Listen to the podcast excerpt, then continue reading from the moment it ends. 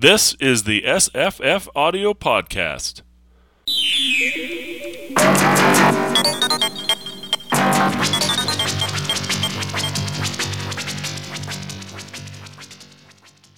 Hi, I'm Jesse.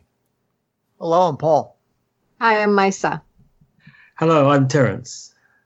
Uh, hi, I'm Will.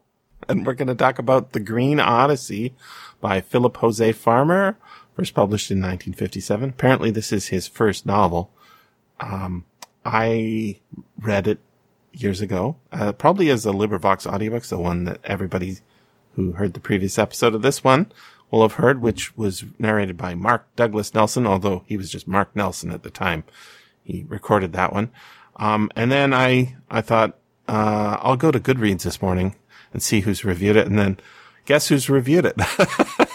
Will has reviewed it, which is interesting. Oh 'cause yeah, it makes- I, I read it like last year, maybe. That's what it says. um, and what's funny is it makes me think that the universe is incredibly small, uh, because I go to look up a book and there's like one of the very few people who's reviewed it is somebody who I just happened to be talking to this morning. Um, so I think uh, my theory is correct. The world is incredibly small, but it's only for people who read books, right? Like we're a very, um, you know, there's uh, maybe 700 of us on the planet. I gathered, uh, what, four or five of us together, um, of those 700 and the rest are the podcast listeners. What, what do you think? Is this I theory think the, hold up? I, I think the book. I think the bookish ca- uh, uh, uh, community does is smaller than people think. At least the intense bookish community. I think the, there's there's uh, shells of intensity of bookish community going all the way out to the people who occasionally read a People magazine Hmm. now and again. But people who uh, actually go search out and read books is sadly always been smaller than people estimate. hmm I think it Hmm. was probably bigger um, when there was n- fewer mediums of entertainment. You know, I don't think I so. I think don't- so too. I, I, I, I, I think I think people were doing other things, and it's just like it's more obvious now. People are on their phones or surfing the internet or. well, you're What reading on your you? phone, Well, but it's not I mean- reading I, I a don't book, think we've right? lost the readers so much as people are doing more. People are doing those sorts of things now, and they were just doing other things back then. Well, well, As a as an avid lifelong reader, mhm. I read less than I used to read. Is that do you think, think- to do with your age? Just like yeah, as a kid, you're voracious and eating everything, right? Like that's what Um, I I think I it's partly partly my age, but it's partly uh, just being all uh, distracted, always distracted. Mm. Mm, Oh yeah. mm, okay, I, I, I could Tell buy me, that. I tell mean, me more, uh, Will, because you, you're you're agreeing with Misa, and uh, I mean, I'm I have this podcast. That's what makes me read so much, right? Yeah. Thank you, Jesse. Thank you for this podcast. Yes, thanks, Jesse. You're welcome. But thank uh, you, Jesse. I was I, I I was doing it for myself. I'm just saying, like, um, I I can see that pull because I I have a feeling that, um, just as a sort of a s- on a scale, kids, you know, they don't produce as much, um, I don't know, creative work, and when they do, it's shittier than adults. I think. Um, Not all kids. no, I obviously. right? Hashtag. But just as a general, not all kids. Oh God, what are you saying? What are you saying, Paul? Uh, what I'm saying is, like, I think you go through a consuming phase, and then um, you take all that in, and then you can use it later on. Uh, you know, like, for example, Stephen King, right? He is massive producer, but I don't think he reads as voraciously as he did when he was a kid. Obviously, how voraciously he read, it was pretty fucking voraciously, right? Um, and I often hear this from science fiction writers when they're being interviewed. They, they don't read a lot, or not even just science fiction writers, just writers in general. They don't read nearly as much as they used to. And I, I don't know if that's because they're busy with their life and their kids, or if they're just, uh, busy with, um, producing in some way. You seem to have way more free time as a kid, even though essentially it's the same number of hours in the day.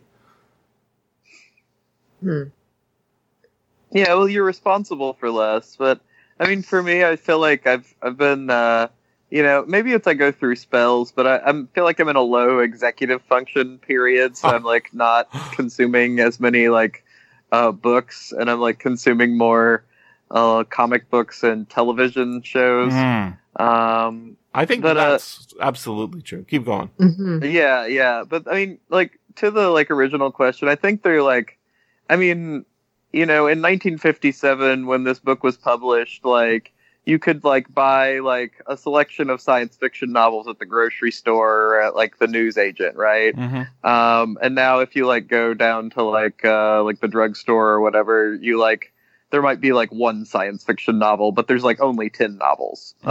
Um, uh, so I don't know. I mean, I do think people used to read more. Um, I think they like probably like uh, were like you know reading the equivalent of television, but like Mhm. that's fine. That's what pulp Um, magazines are, I think. yeah, and I think that's what this story. I mean, this novel. I I forget uh, what magazine it was originally published in, but it's like, you know, very much a pulp novel, right? yeah, Um, Ballantine. I, I think it was Ballantine, but um, Mm. it's uh, it was it was um, fifty seven. So let's see. Is it, yeah, it's Ballantine. I think is that the original. Hmm. In any case, um, it's got a uh, it's it, it it's very. Con- this is a very consumable novel. Um, I think oh yeah, I think it's designed to be read in a day. It's six hours to listen to, right?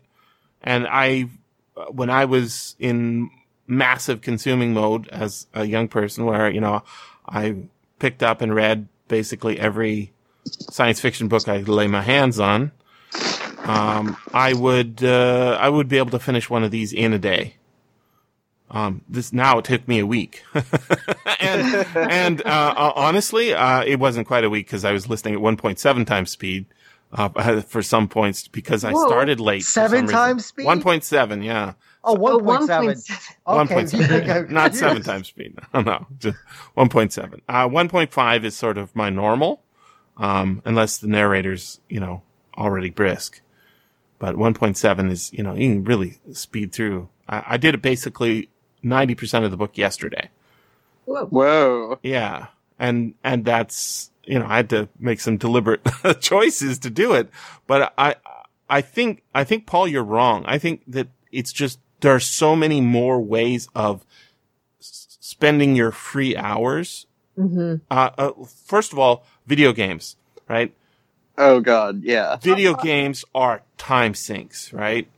Computer I'm not- games. t- I have computer, to. computer games, uh, binging, streaming. I'm not denying that there are more distractions than ever, but I'm, but my, my, my argument, my, uh, my argument is I wonder how many readers we've really lost as, as far as core readers who will read no matter what.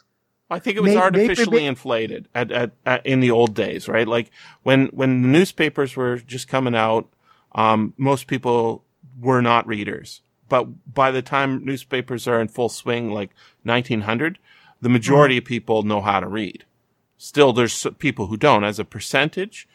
Um, but uh, uh, for example, I was tweeting about uh, this magazine, great, great magazine called The Black Cat, uh, which is uh, weird tales. Sort of. Uh, some people argue with me that it's not weird. Like, uh, some people on the internet say I'm I'm inflating it, but I don't think I don't think I am. It was a very interesting magazine. Uh, by the way, Misa, that's the first uh, Jack London story. Um, Was in Weird Cat, the cat the black, magazine. the Black black Cat? cat, yeah, Black magazine. Cat. the black cat. And wh- what's it's I think its title is from the Edgar Allan Poe story of the same name, and it has a ton of uh, fantastic stories or weird tales or science fiction stories, as well as a lot of regular stories. Um, Cool. Did it did it not last very long? it it lasted a fair amount of time, uh, you know, maybe ten years or so. Um, and uh, I was tweeting about it because I was somebody put a, col- a collection together of the fantastic stories that were in it, and uh, I was taking pages out and tweeting them, and this is one of them: money for storytellers. $100 for a ghost story, $150 for a story of adventure, $200 for a story of mystery, 500 for a detective story, 1,000 for a love story. and I tweeted about the equivalent of, and like there's a story I, I, I put up the first page of, and I said, you know, this story, uh, won a thousand dollars as a prize for the, you know, that's a lot. That was a, a lot, uh, of prize money for the time. It was designed to attract writers. And in fact, that's why London was attracted no wonder magazine, right? Jack at that time wasn't he like just pitching everywhere? The- he was, and he was writing for a, the, his first story came out in in the Black Cat, but it wasn't his first story to come out, right? Oh, okay. Um, but he was he was writing up a storm at that time. But this is the the story that convinced him to you know quit uh, being a fish policeman. Um, uh, and become a writer. And of course, he went on to be one of the richest writers uh, of all time because he was so successful. But uh, just so you know, a thousand dollars uh, for a story in 19, That's incredible. is thirty-one thousand dollars in twenty twenty dollars or twenty That's not chump change. Wow. And there's a reason for it. There was a demand You know that, um, for writing. You know that the average writer in Canada right now, it's like, like public, makes seven thousand dollars a year. Let's put this into perspective. Absolutely. And I, I, I was just looking at the, I think it's Cirsova or Sisrova. I can't, Cirsova or Sisrova. Cirsova, I think. Cirsova. Yeah, I s- always spell it wrong. I don't know what that yeah, I always want to call it like Cervosa, and it's like it's just not it. Cerveza, Uh, please.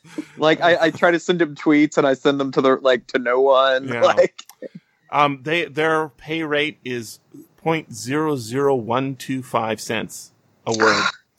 so that's less than uh, 1.5, 0.0012. So it's like, yeah, one and a half cents a word or something like that, right? God. which is ridiculously low. So, uh, I acc- uh, accidentally, I, I sort of half sub, I had a student write a story, um, and I had, I half submitted it to them as just a joke because I was proud of my student. and Yeah. he says, if you seriously want to send this, you need to delete that tweet and, and, and send it through the proper channels. I'm like, wow, whatever. So I asked my student, he said, yeah, sure. So I don't know if it's going to get published in there, but, um, if he, I, t- I did the calculation, he would get paid $60, uh, which is great for a kid. You can't fucking live on $60 if it, you, you know, you barely live on that if you make it per day, right? And that, Yeah. and that took, uh, three, three major classes and a lot of Jesse help, right? it's a, it's, Yeah. um, uh, yeah. So what I think is pretty amazing is that, um, Philip Jose Farmer obviously has read a lot of stuff. He consumed a lot of stuff and then he produced this as his first book. It's pretty damn good for a first book. Very consumable, but, um, as I, I, I didn't read your, your review, well because I, I didn't want to, I wanted you to save it for the podcast, but I, I read other people's reviews and I think most people like this uh, a lot. I think they like it a lot, and then a lot of people don't like it. And the people who don't like it are missing how big the world building is, how rich the world building is, and for an incredibly short and fluffy story. yeah, Is that what your review said? no, no, I agree with you though. The, the, the world building's like really intense on this. He's I have good, no right? idea uh, what I put into that review. Okay. Um, it was a year uh, ago. go ahead. No, it was a year ago you wrote it, so it's no surprise. Yeah, yeah. So I, I, yeah, I have no idea what I said about it. Uh, I wonder if I even agree with it uh, now. well, you read it Um, again. but- right? yeah, I've read it again since then. But uh, you know, I mean, it's it's super consumable. It's like this like fun like swashbuckling thing, Mhm. but then like, you know, it's like like Phil in his novels, he always like. You know, he's uh, obsessed with a number of topics, and it's like uh, he's like really into like cultural differences and like uh, linguistics, etymology, all of this stuff. So uh, yeah, I mean, he like builds like this like int- like an intense series of cultures and like talks about how they relate to each other and what the different cultures think about each other, and then like gives them this like like backstory and prehistory, and it's all it's all very breezy though. Still, like it's it's really good. I, you know, that's, I just looked up my own review. Are you on there too? Are you on Goodreads too? No, I, I, I, refuse to write for Goodreads because I'm like, I'm not giving them my fucking words for free. I'll put them on my own blog. So I used to write a lot of, I used to write a lot of reviews and, uh, this is, this is going to be pretty funny. Um, listen to this. Uh, December 21st, 2006. Um, this audiobook was created on a dare. Back in November 2006, I challenged anyone to make an unabridged single-voiced audiobook from a list of titles of public domain speculative fiction that had not previously been released as audiobooks. This is the first audiobook to complete that aforementioned quote-unquote SFF audio challenge. With its completion, the narrator has won himself a copy of, get this, Will, Galactic Pot Healer by Philip K. Dick. I just sent Will a copy of that, as read by Tom Parker, aka uh, Grover Gardner, who's a great narrator. Uh, congratulations, Mark. Now on to the review proper. the Green Odyssey roughly paralyze, uh, paral- paralyzes, roughly parallels the adventures of the original Odysseus, except that the Mediterranean Sea here is instead a sea of grass on an endless plain on an obscure pla- alien planet. Perhaps most original in this tale are the ships that sail the grass sea and the land dominate on this land dominated planet. This idea of sails and roller ships to ply the prairie between cities is a neat one. Something similar was used in the Dragonlance AD&D module Dragons of Ice by Douglas Niles. Uh, the lead character, Alan Green, is an Earthman who has been shipwrecked, or is that space wrecked, on a planet. Uh, Jesse's a good writer here. You're a genius, man. on on a planet inhabited by a branch of quasi medieval Homo sapiens sapiens. If his alien origins were to be revealed, they'd think him a demon. For two years already, he's been enslaved and humbled. The worst of it is being forced into the bed of a lusty but fickle duchess. Her merest, her merest whim could mean his death. So when Green hears of two strangers like himself who've come from the sky in a strange ship, he perk, his ears perk up. Upon further investigation, it seems two demons are being held in a distant city. With a, uh, I, I got the chronology here a little bit wrong, I guess. Uh, with a death sentence not too far off in their future, in their futures, Green hatches a shrewd escape plan with a wily merchant. His only problem, his adopted family wants to go with. this is an exuberant adventure. It reminds me of vintage Poul Anderson. In fact, the whole novel is kind of an inverse of Anderson's excellent The High Crusade. I was just thinking that this morning. it Yeah, also, you, you- anticipated that. I did, well, sort of. I anti, uh, reverse anticipated it. It's also my- on my part, yeah. uh, it's also funny in the same smile and smirk way, and let's not and let's not forget the other virtues. The Green Odyssey is quick. I often find this the classic short novel of the 50s and 60s to be the perfect length for SF. Moreover, Farmer has scripted lots of fun details for both uh, Robert E. Howard and Edgar Rice Burroughs fans. Yes, I was going to say that too. this Jesse from my uh, past is stealing my thunder. The colloquial language is also fully realized and amusing. Now, a word of caution. This is by no means a classic on the tale of to your scattered bodies go. I disagree with old Jesse. Jose Farmer's best known work. This, that said, it is absolutely and addictively listenable. I plowed straight through the six hour running time with nary a dry spell. Since it is free, thanks to the good efforts of Mark Nelson, I can unreservedly recommend it to even to people who would otherwise give it a miss. And then I talk about how good narrator Mark is, um, which everyone will have heard by this point. So I will not go into that part. But this guy, he, he can write pretty good reviews, couldn't he? Yep. Yep, he, he was going places. and then he stopped. yeah, I wonder writing whatever them. happened to him. I don't know. Uh, probably nothing good. So, no, Uh, something bad, obviously. Okay. Yeah. So let's address the uh, elephant in the room. Um, the misogyny? Oh no, I was going to say uh, um, Alan Green's wife. um, sh- her name is Amra. Amra. Amra. Yeah. That's Conan's name, right? Conan is called Amra by Queen by um, uh, Belit or Belit, uh, Queen of the Black Coast. That's right. Well, I didn't that. know that. I That's did not an not- elephant in my room. It just appeared. Well, but it's a reversal. So, so she is like, it, it's interesting. I was thinking like, th- this is one of those, uh, books that if you threw it in the gendered reading project or whatever it is, so you could swap all the genders and the characters.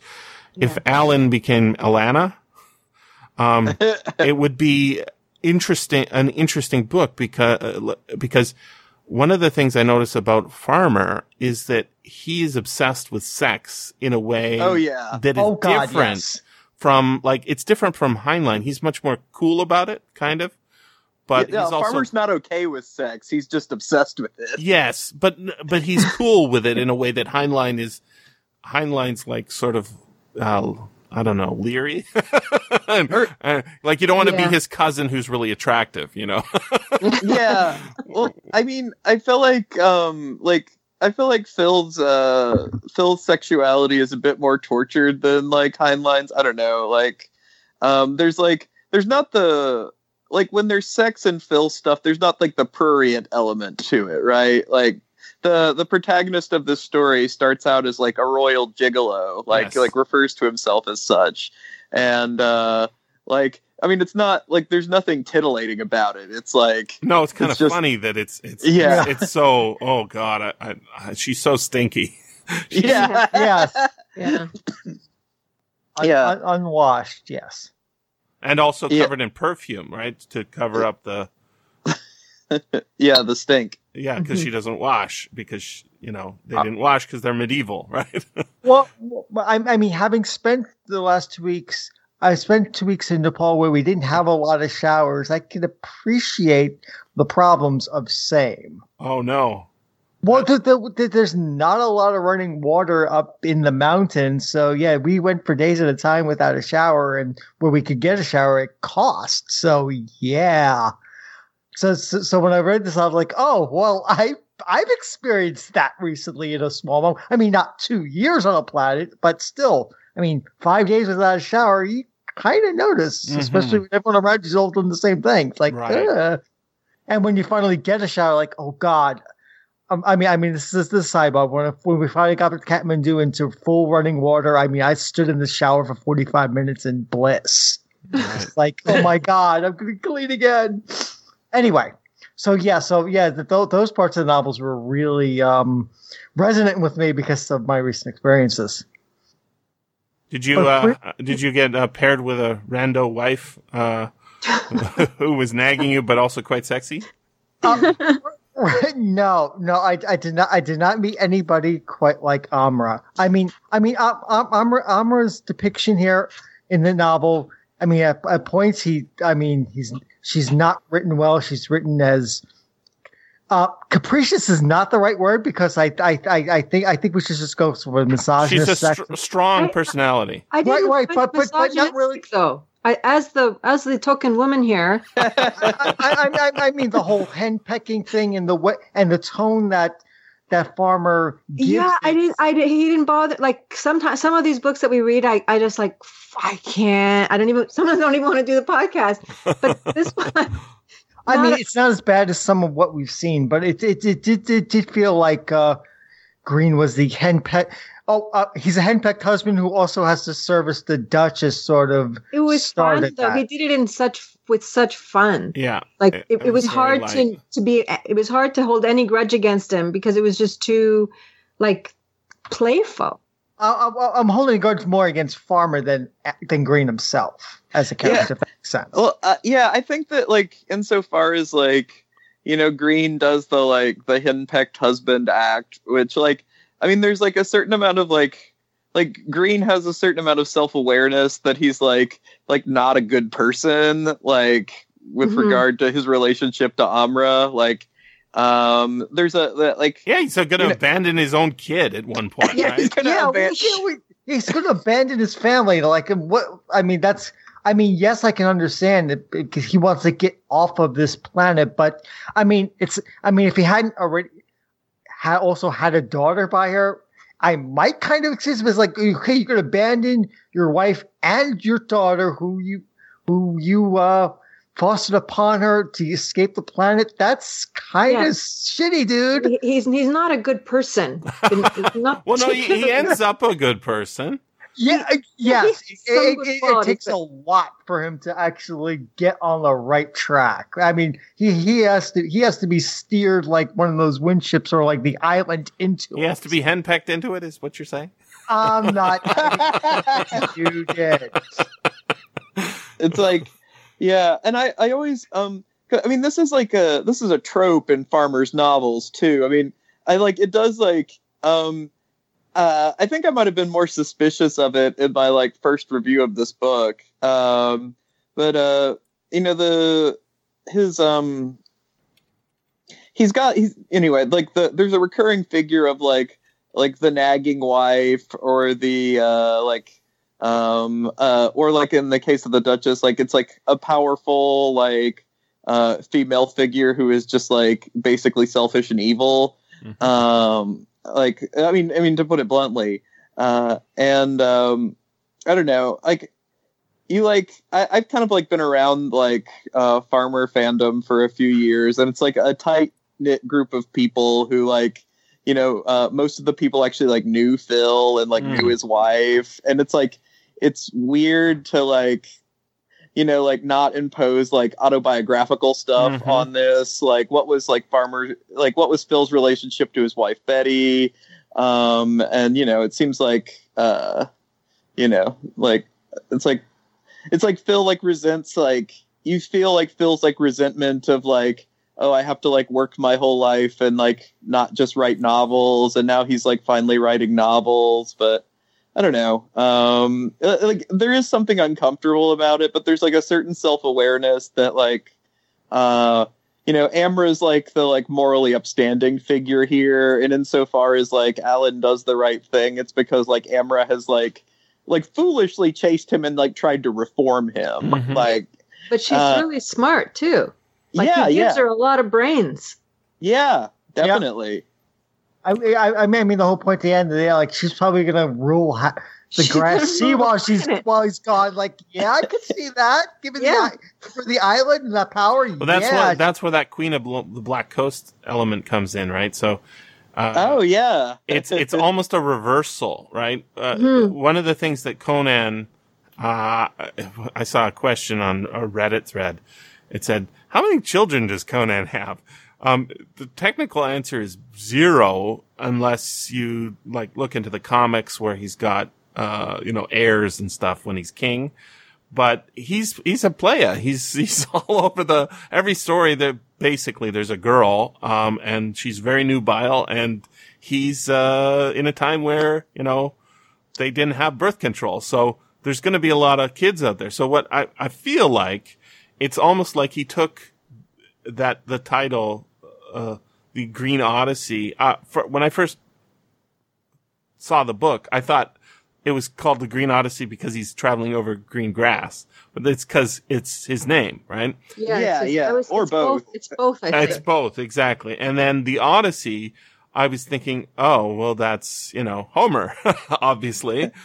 um, and then if you remember the Odyssey, there's a, f- a number of scenes that are really funny, but it, the opening scene is, is, I was going to say Conan, but it's actually Odysseus, who is trapped on an island with a goddess who won't let him go. ah, Right? Percy, yeah. Mhm. Yes, and there's actually another situation that uh, like that that comes up. There's multiple times where he's he's trapped by a, a powerful woman, um, and uh, well, it's it's not Circe actually. Circe is It's Nausicaa. is no Nausicaa's not the it's um it's the one who gives them the axe eventually. Uh, um, Calypso, I think. Is it Ah, Calypso? yes, Calypso? Calypso, Oh yeah, yes. yeah, Calypso, not Circe. You're right. So it starts with Calypso. Circe's Jason. No, no. Yeah, uh, Yeah. no, Circe, Circe's in there too, and and uh, she she wants to do the same. She wants to trap the man, and there's a there's a Philip K. Dick story that uh, I was thinking about this week because I was listening to that uh, "Our Opinions Are Correct" podcast. You guys know that one, Oh, yeah, yeah. And, and Emily knew it's until he did. right? They they did a show on. Uh, I was I was not going to tweet about it because tweeting about something in in the negative uh, without being able to explain why it's negative is a bad thing. I think. yeah. Um, and in any case, they did a show on, uh, what was the top, what was the topic? It was, oh, um, the myth of the, of the, uh, rugged individualist. um, in science fiction. Um, and the uh, the art that they used was actually not science fiction. It was it was uh, Clint Eastwood in one of those you know, spaghetti westerns, right? And that is absolutely the rugged individualist sort of story coming from the Japanese, you know, uh, Ronin, uh, Sanjuro, and more importantly, uh, you know, Yojimbo. It, it has an origin, right? Uh, and then it's translated to the American. And there is this idea of, you know, the John Wayne, um, sort of tough guy who doesn't need anybody and rides into town and can do everything. It's, it's sort of the Heinleinian competent. They almost never talked about, I, I, they, they mentioned a couple of authors, but they never mentioned a single story. Um, and that really bugged me because, you know, it's a, in science fiction, but you're not giving an example. So I was thinking of my own examples, and one of them is a story called Strange Eden by Philip K. Dick, which is, uh, I think I covered it on Reading Short and Deep with Eric. But basically, it's uh, a spaceship lands uh, on a pl- on a planet kind of like this, right? Um, and there's a lady on the planet who traps the man um, and the man is our stand-in for Odysseus, but he has no wisdom, no goddess of wisdom to give him advice. So he becomes trapped in a way that Odysseus would have, right? In fact, it turns out that the lady on this planet is Circe, right? She literally is Circe and she had gone to Earth before and uh, trapped man and met Odysseus and all that. And in fact, uh, when you, Will, when you, you're talking about Phil, I, I, I keep thinking of Philip K. Dick because we do so many of those shows. But yeah, all of his Phil, stories, Phil. we get that sense that when you read uh, Philip K. Dick, all of his stories are autobiographical too. And and so when he talks about children, he's talking about his own experience with his own children. When he talks about women, he's talking about one of his five wives or girlfriends. uh, uh, there's five wives and then there's extra girlfriends and stuff, right? So we see that sort of a lot. I, I, I do think that the authors do project their own reality into what they're writing. But, uh, that story of this rugged individualist in, in, uh, his name is like Bront or Brunt or something like that, right? Brent. Brent is his name. Right. And he goes onto the planet and he's going to brag about uh, how great a fighter he is and how great a sh- hunter he is. And then he's going to sell, sell real estate on this planet. And then this lady captures him and basically turns him into an animal, which he was originally is the point, right? Yeah. Um, and, and the, so this is like a, uh, engaging with that idea of individualism being ridiculous. I think this book is doing the same thing. Um, yeah, yeah. and, and it's it, saying, it takes a village to get off a planet. well, um, it, it, you, you know, you can't do it on your own. And, um, yeah, it, he, what he's done is he's, he's taken every male fantasy and says, not only does he get to have sex with the, the Duchess, but he also has a beautiful wife. Uh, and then he saddled them with a bunch of kids who aren't his. and then the wife is, and the, the, the gigolo job is not good. The dog hates him. right? yeah He could be- he's getting bit by the dog all the time. That's right. He So sleep. he turns like- it into all, all these positives that Conan, you know, who is who's not science fiction but a fantasy character, but I I guess you know could extend it. He is he is essentially the rugged individualist. We never see Conan in his own home, right in Cimmeria. He's the sole representative of the Cimmerians. So him wandering the world and conquering it, you know, treading it under his sandaled feet is a, is an iconic sort of image. And here he's taken that whole aesthetic along with that same kind of aesthetic that you see in, um, Philippos, not Philippo's Farmer, uh, Burrows. exactly. Edgar Rice Burroughs is, um, uh, John Carter, right? Where Yeah. he's taken, and this is, uh, this is how I classified it originally. It's a planetary romance. It's not a science fiction novel in the normal sense. It's a, it's a planetary romance in the same sense that Burroughs' novel is, except he uses rocket ships to get there, right? And he plops it's a it's down. a space age planetary romance. Yes, and and it turns out in the background of all this swashbuckling, right, is a hard SF explanation for why the planet is the way it is, and that's pretty cool. uh, uh, uh, uh, I, I was fascinated with that part of the world, but it was like, as, as I'm going the novel, going through the novel along, uh, my geology brain is thinking, well, why the how the heck could you have a grass sea ten Mhm. miles across? Geologically, that's absolutely bonkers. I mean, the, yeah, he's saying this. He, he knows he's bonkers, but it's like, but what's the reason behind it? Because th- that should just not exist. And then Mhm. finally we get wham. Okay, so so um, the the uh, the former um, ancients, which were humans, engineered the planet this way. It's like that's brilliant. That Mhm. solves the solves the thing I've been hooking on for this entire novel. Like, why do you have this giant grass sea that where there shouldn't be one? It's no, like they engineered it Atlanta, this way, and they what's that? It's like Atlanta. It's a it's a hub. It's, it, it, it, it, it, it's it's it's basically your inter inter uh, interplanetary interstellar uh, trading you hub. And, yeah, you change planes to get on to go to another. yeah, it, I mean, I, I I I really love those revelations. It's like okay, this this this felt like um four echoes of some other former stuff like To Your Scattered Bodies Go where we learn about all the technology that it, that creates the river world and Yeah. And and the World of Tiers where we the, the technology basically build and make planets so I, I think he was playing with some ideas here that he would take pieces of and go on into other novels and Yeah. I I really enjoyed like seeing like okay so he's getting seeds for this and this and this and he's gonna take because there's just so much stuff in here he's gonna take some of those and just make whole worlds out of just pieces out of that he was first just thrown onto here because as you were saying before Jesse he, clearly read a lot of science fiction was thinking about a lot of science fiction put a lot of it here and then decided okay I don't need to put that all in one novel. I can develop things elsewhere and started doing that otherwise. I mean the I mean I, I was also thinking of um Vance's Planet of Adventure in this case as as far as to a spaceman's trapped on a planet trying to figure out how to get off although Vance gives him makes him take four novels to get off and he doesn't have any real connections to the planet except for a couple couple people with him until the last novel where he, where Vance finally gives him a, a would be wife that he actually takes off at the end. Here, well, at the beginning, ties him to the planet and get, and puts that emotional conflict right from the beginning that he has he has ties here. Yes, he could leave, but he's going to leave his wife and his daughter. So, I really appreciated that that emotional connection right from the get go because it makes it simpler than like, oh, I'm just going to run off the planet and leave. And rather than just putting obstacles away, he also has this emotional obs- actual connection that he has to deal with throughout the novel. Well, did okay, I'm, I I like what you said there because because the whole time I was reading this, I was- I felt like he was getting ready for his book 2 Like he mm-hmm. left Yeah. yeah, yeah, yeah. just He's, he's put hanging so much into the world.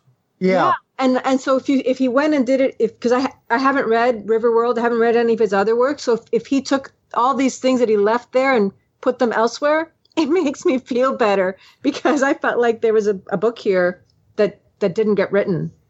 Like that's what I love about it is that he put all this effort in, and that's it. That's that's the story. I love that. You know, uh, th- there's this whole thing where you know, oh, there's so many questions left unanswered. Um, yeah, though that's a feature, not a bug to me, because because uh, honestly, there's there's too many books where they keep like Jesus Christ, you've seen all the Star Wars explanations. They keep grinding out more meat from from the the pre-story of the S- Star Wars, right? Where did Darth Vader come from? Oh, we know that now. Well, what what about these Bothan spies? Oh, we know the answer to that now. no matter what, uh, it just is. It's like mi- milking and milking and milking. The cow's been dry. I want that cow to be rich with cream. Well, that, that, well, that gets that gets to one of my my uh my convictions, Jesse. That prequels are a bad thing. You, I, Yeah. I, as a general rule, yes, there are exceptions, but writing prequels is a bad thing. I I generally agree. It's I, I think A- it sequels never- are a it- bad thing too. I- I'm trying. I'm trying to think of a prequel that's better than the original, and that's a really that's a really high bar, or even as good as the original. And I would say Young Indiana Jones is is better than okay. all. Okay, exception. Uh, she and Allan. okay, I haven't read. Sh- I haven't. I, I I keep trying to find a way to read She. Uh, but uh, I've only. oh, well, She I've and Allan is, wa- is that a prequel or is is Yeah, it's a it's a it's a prequel to uh it, it's a it's a prequel to both um she and to the Allan Quatermain novels. okay? Uh, here's a weird thing that I didn't connect till years later. Do you guys remember the 1980 Flash Gordon cartoon? Ish, Maybe yeah. Jesse does. I remember did- Rocket Robin Hood. I I, remember I, like it- it- Robin I too. didn't connect until years later. There's an episode in there which is where they basically just took the plot of She and threw it on Mongo. It's like and basically made uh, Flash Gordon into uh, in, in, in, in, into uh, Allan. It's like, wait, what? And, and I didn't realize till years later, there. and I watched it again. It's like, wait, this is the plot of She. I didn't even realize they decided to just rip off the entire novel and throw it on Mongo Mhm. as a, as as a 30 minute kids episode. It's like, huh. We haven't heard from Terence in a while. You okay? Terence has been quiet. Yeah, I've been listening. That's that's ominous, Terence. I, I I've never been to this part of uh, the United States. You know, Indiana. Uh, that's where uh, Farmer grew up. But I'm looking at yeah, that's the center craton of the United States. yeah, I'm looking at the map. Uh, you know, the Google image of the landscape, and it is pretty much a grass sea from Ohio to Nebraska, right? Oh Um, yeah, Yeah, it, yeah. It, it, it, it, it, yeah. I mean, once you get west of Pittsburgh, it is flat from Ohio to yeah the when you start rising up towards Colorado. I've driven across all of that, not all at one time. One half one way, one half the other way. Yeah, it is some of the most boring drive you will ever encounter. Thank God for audiobooks. Well, I, I I think you you know if you're sailing across it, it's it's. Uh, I I love that, uh, that that that's just one feature of this. See, that's why so many people would want to make sequel after sequel, is because he's got such a great premise with these rolling ships, right? yeah, yeah. Go It's- anywhere. It really doesn't matter to the plot, except uh, it ultimately does matter to the world building. But the plot, the plot of this could have been set in a fantasy world, right? It, it, it could it could have been set on a on a regular sea, That's and he right. gets shipwrecked. That's right. And the fact that he sets it on a grassland, um, and then comes up with a way to do, you know, we heard, we hear about the Tower of the Grass Cats. Um, and I'm like, what the hell's a grass cat? Uh, and I'm just thinking like a house cat. And we actually do have a house cat in this, right? Um, what's, what's the, his cat's name? Lady Luck. Lady Luck. Lady Luck, Luck. right. Um, uh, he was so sweet. Like, and like that feels autobiographical, right? I think so. Like, I Yeah. think Yeah. so. Aren't Cat, these cats right? show up in his novels pretty pretty often. Yeah, so yeah. Philip K. Dick's always talk, going on about his cats, right? There's a, the, I think that this sort of um, writer, the guy who takes his own life and then just looks at it as a you know, strange reality, um, and then, you know, builds a plot, but basically is telling about it, telling us about him, himself or herself, um, is a, it's kind of the thing that makes you enjoy it so much, right? The, the Yeah. kind of obsession that people have with Philip Jose Farmer. I, I've never been obsessed with Philip Jose Farmer. I like his stuff, but it was never like that. But um, I feel like I could go that way because in the same way that um, I'm I've never been obsessed with Edgar Rice Burroughs the way that the Bur- you know there there are Burroughs fanzines still yeah, Um, yeah. and you know this is a hundred years ago, right? 1912 is the first Burroughs story. I just tweeted uh, the the first um, scan of the first issue, and was like, this is a really important and maybe the m- most most interesting pulp you'll ever see. Right? It's like because it's not on the cover, it's not mentioned on the cover, it doesn't get the cover art, um, and he doesn't even use his own name uh, Edgar Rice Burroughs, and yet uh, that story got turned into a movie that I think is pretty good and would have probably spawned a whole sequel series if they had marketed it properly.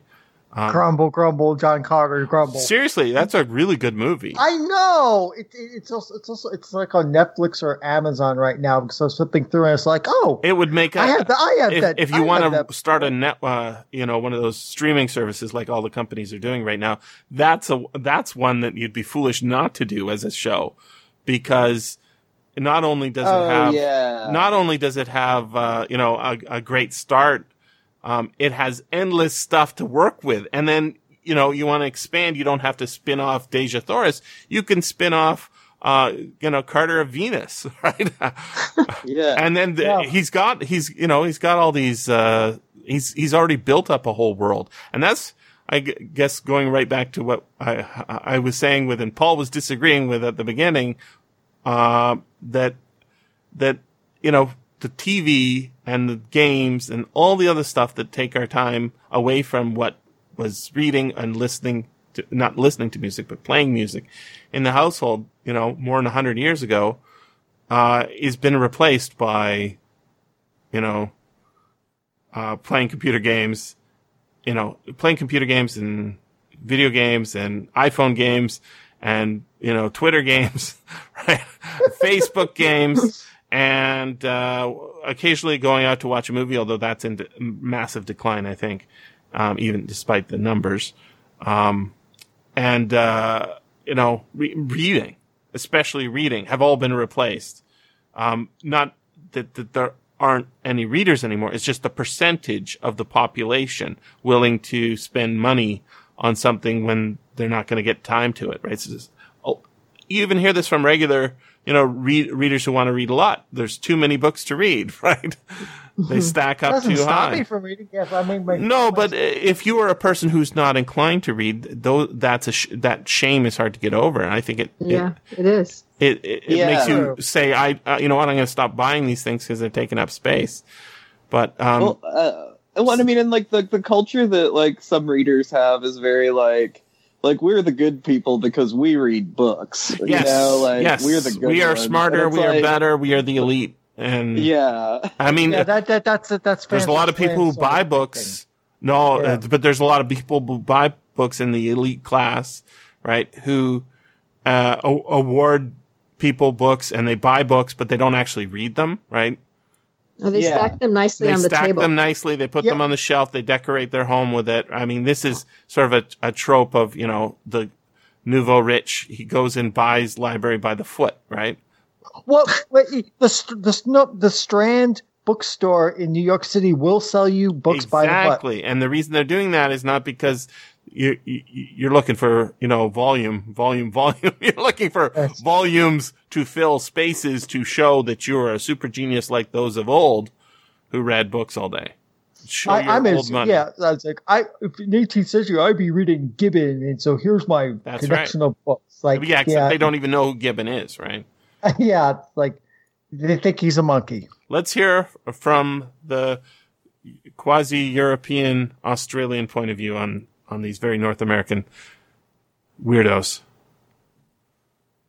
I don't know. I, I think um, coming to France was good because um, there's less production. So I read all the time, but I read uh, a lot of philosophy and a lot of science fiction. But there's um, there's less of it, and It's less so- available.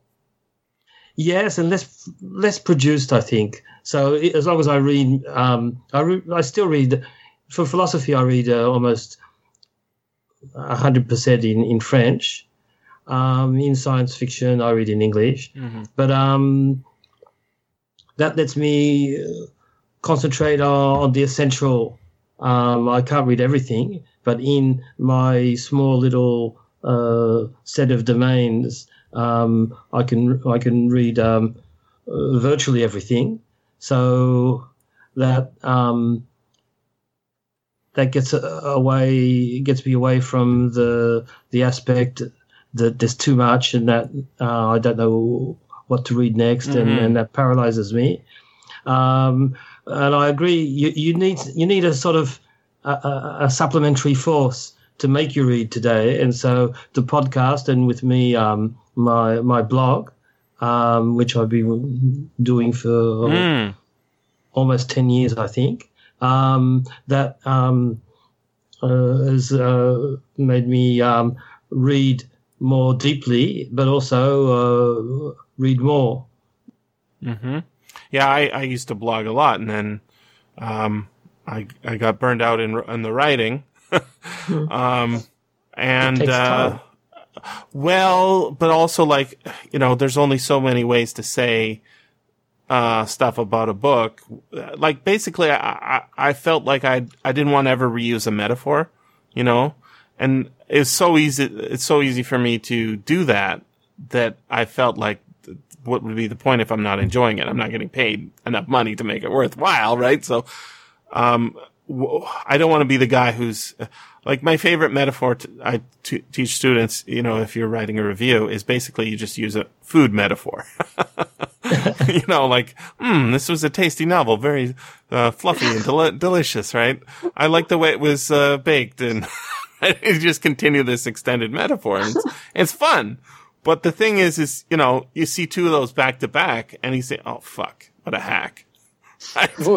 and he's not even being paid. He's No, and he's not even being paid. paid. In fact, I got a, I got a, oh, it was so depressing, an email that, that said, what do you need or how much do you need to be paid basically to write a review? Oh, yes, I of saw this? that. And I was like, Oh, really? oh, cause that, I feel bad for these folks because they want, they want to make a living, right? They need the reviews to get into the system so that they get prominently displayed in Audible.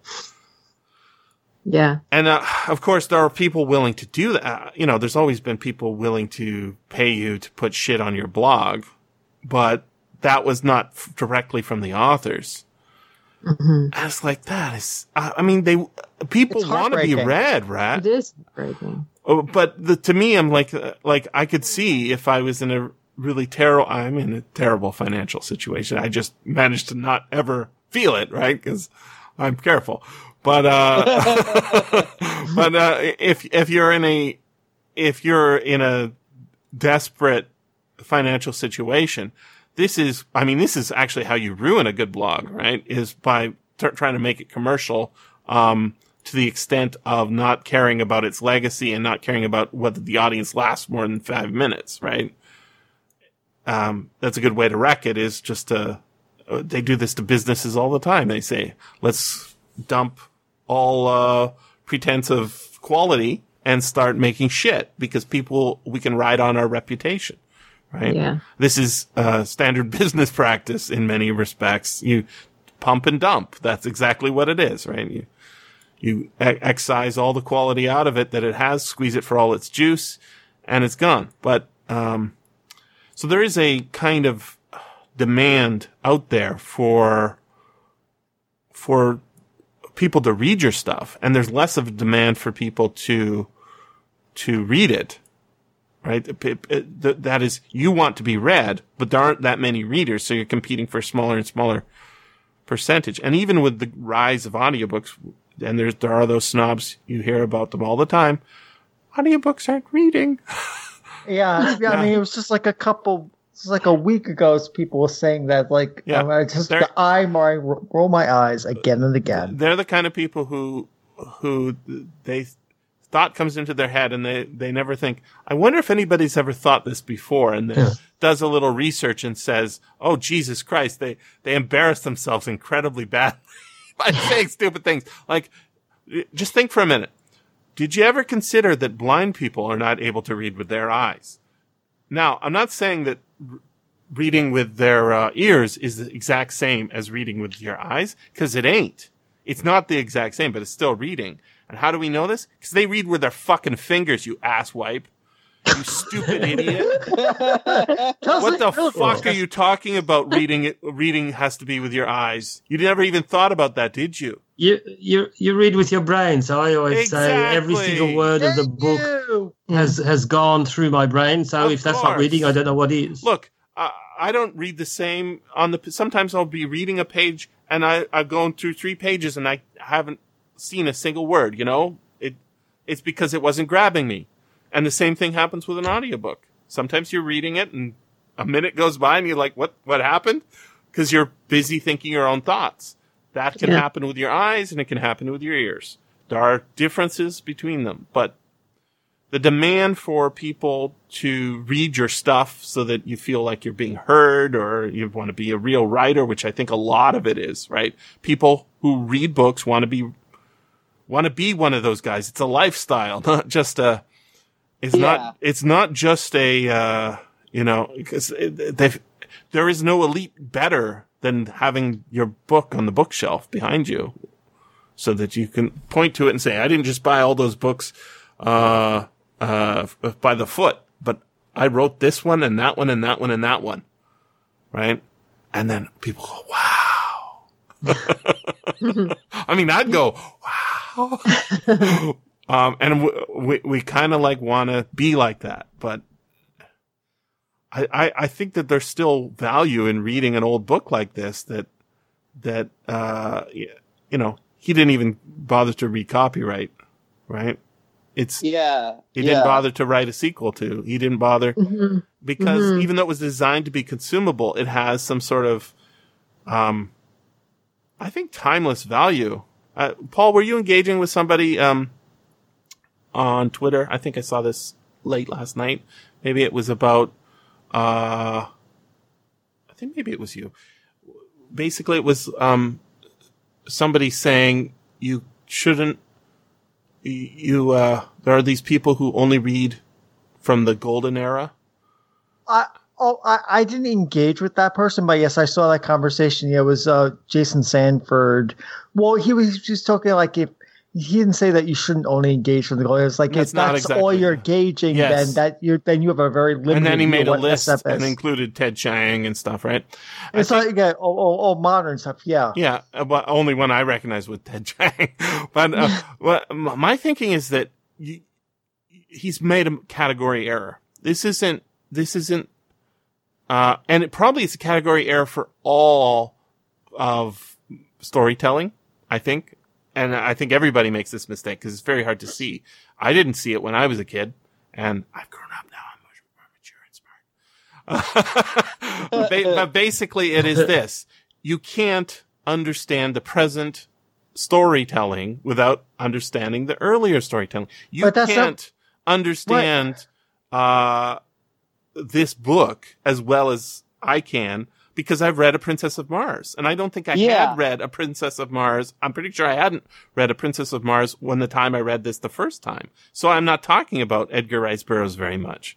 Right? Well, you, that, that, that's the whole idea of, the, of a genre conversation. What, what I That's think right. he was saying, I mean, I can't read into Jason said or or or really read his tweet. What I think he was saying is the people who say like, "Oh, the only science fiction is that stuff."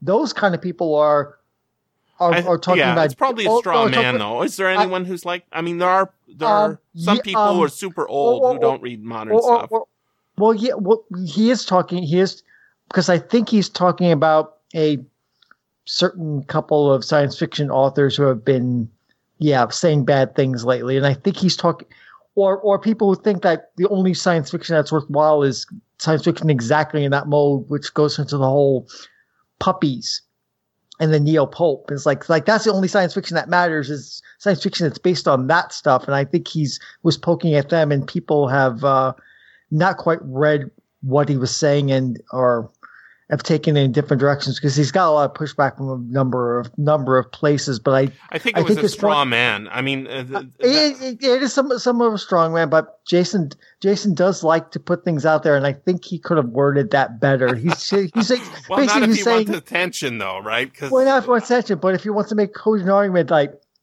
if you're saying to- the only worthwhile SF is 40s and 50s style stuff, then you're then you're 50 years out of date with what is actually be the great stuff actually being written today. Like you said, Ted Chiang, you didn't recognize the other authors, but I recognized all those authors, and I read yeah, most you, of the you read a lot authors. of modern stuff. But I'm, yes, science fiction is a lot wider and more diverse than and much more interesting than just the pulp of the 40s and 50s or, or its Yeah. derivations thereof. I, I think one That of the reasons. I'm kind of whack um, in sort of pointed backwards is because I've become obsessed with the idea of the public domain as being essentially much more valuable than anything else. I'm, I'm not, I'm- yeah, but but even even even you, Jesse, who reads mostly old SF, you read T, you read T Chiang, so it's like yeah, and I've read I read uh, a few modern. Uh, there are a few modern books, right? I mean, I mean, stuff. I, yeah, I mean the first the first You dream uh, about Neil Gaiman.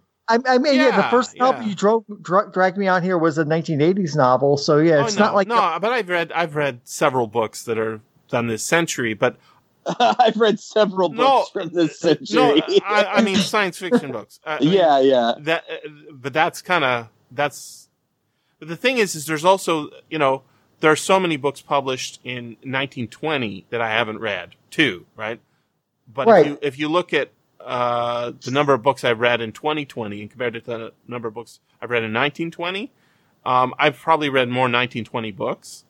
On the other hand, there, uh, well, tw- they're- 2020 is not here yet.